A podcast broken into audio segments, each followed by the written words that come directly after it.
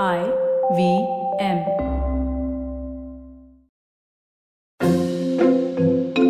Hello, and you're listening to The Advertiser's Guide to the Galaxy with me, Karthik Srinivasan. I am back with more insights on marketing and advertising from India. In today's episode, I will be sharing my top 10 ads from 2022. The links to the 10 ads are in a single page for ease of watching, and the link to the page is in the description below. Take a look at the ads and then listen to this episode.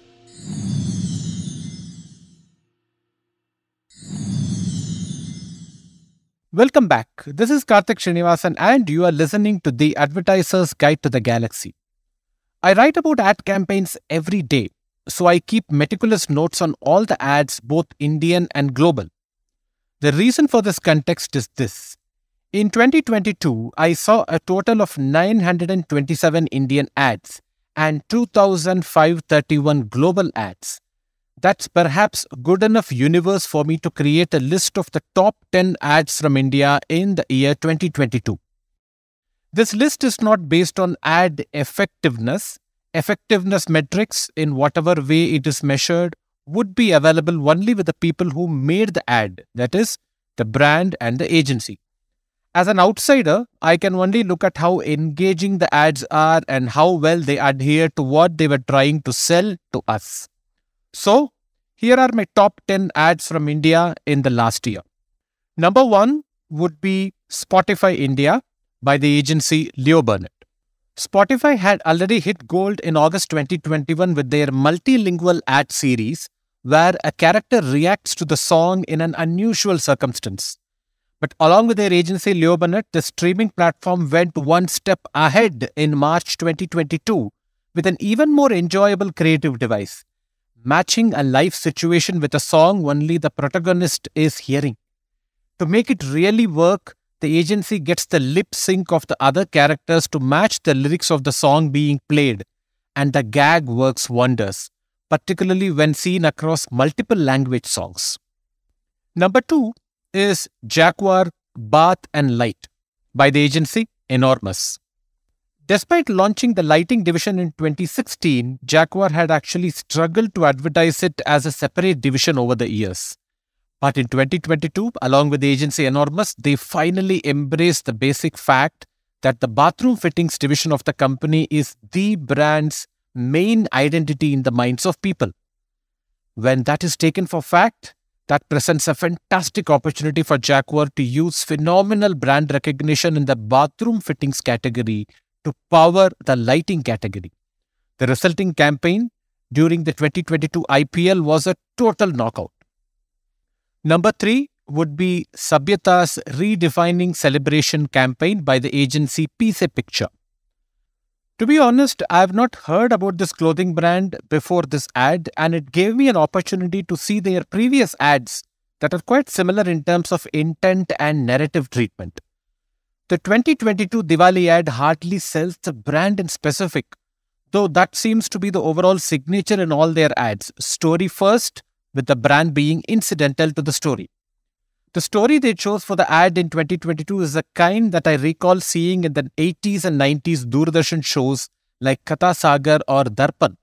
Totally engaging and makes you wonder how it's going to end. But it also evoked many questions, specifically about the intent of one of the characters played by Shiva Chadha. So I actually wrote a prequel to the ad, perhaps the first ever prequel to any Indian ad, where I trace the reasons for what we finally see in the ad. The link for the ad prequel is also in the description below, by the way. At number four would be Ather, the electric scooter brand. Their campaign was called Our Batteries Are Cool, This Video is Even Cooler and this was produced in house. 2022 has been a terrible year as far as news around electric scooters is concerned. We heard so many instances of electric scooters going up in flames that the government had set up formal committees to rein in the scene around spontaneously combusting electric scooter batteries. Only one electric scooter brand spoke about this issue in its marketing, even as every other scooter brand simply wished that this problem would go away quietly. That brand was Ather. Ather's ad used the time tested narrative using the product torture route but did it with so much style and chutzpah. Number five is Dhara, Khane Pe Kehna by the agency DDB Mudra. The dinner conversation space is wide open for brands in India, and it's a surprise no brand has used it so far. It's primed for a range of brands starting with plywood that can stake a claim via the dining table to basmati rice, given that rice is India's staple food and lends itself to dining table led eating, unlike Western foods that can be consumed while sitting in the couch, to cooking masala and oil brands. Dhara is the first one to use the space. But even as the first ad in the series goes directly for the conversations over dinner or dining table narrative, the second one looks beyond that setup and aims for any discussion over food. Both work very well because they focus on the human aspect of the conversation without pushing the oil brand in our faces. The second one gets the brand connect even better than the first. I really look forward to what more the brand does with this platform. At number six is Kisna, the campaign called Teri Roshni Hume by the agency Contract Advertising. Having seen a lot of jewelry advertising, I thought I had seen it all. But Kisna's ad broke that pattern with a narrative device that doesn't make sense or stand out immediately, but does so really well when the ad ends. The writing is a lot deeper and meaningful than what you may get on the first viewing because a piece of jewelry has been personified, and what the ladies tell it, which is represented by a male actor in the ad, has dual meaning. Watch the ad to know what I'm referring to and be prepared to be pleasantly surprised by the layers that this ad contains. Number seven would be the Dixcy Scott ad called Body Language Translator by the agency TBWA India. Like the Kisna ad, if you thought you have seen everything that underwear makers have tried at, Dixcy Scott's new campaign upends the thought with a fresh idea that makes perfect contextual sense and yet makes for a hilarious watch. The creative device of a body language translator is very clever, and Rahul Dev delivers it so perfectly with the necessary seriousness. Number 8 is Hyatt Perfectly Yours by the agency Animal Advertising. This is an almost hypnotic ad that pitches Hyatt Hotel's weddings related offering. The idea of we put ourselves in your shoes gets a fantastic articulation with the hotel staff performing assorted wedding preparation tasks by putting themselves in the acts.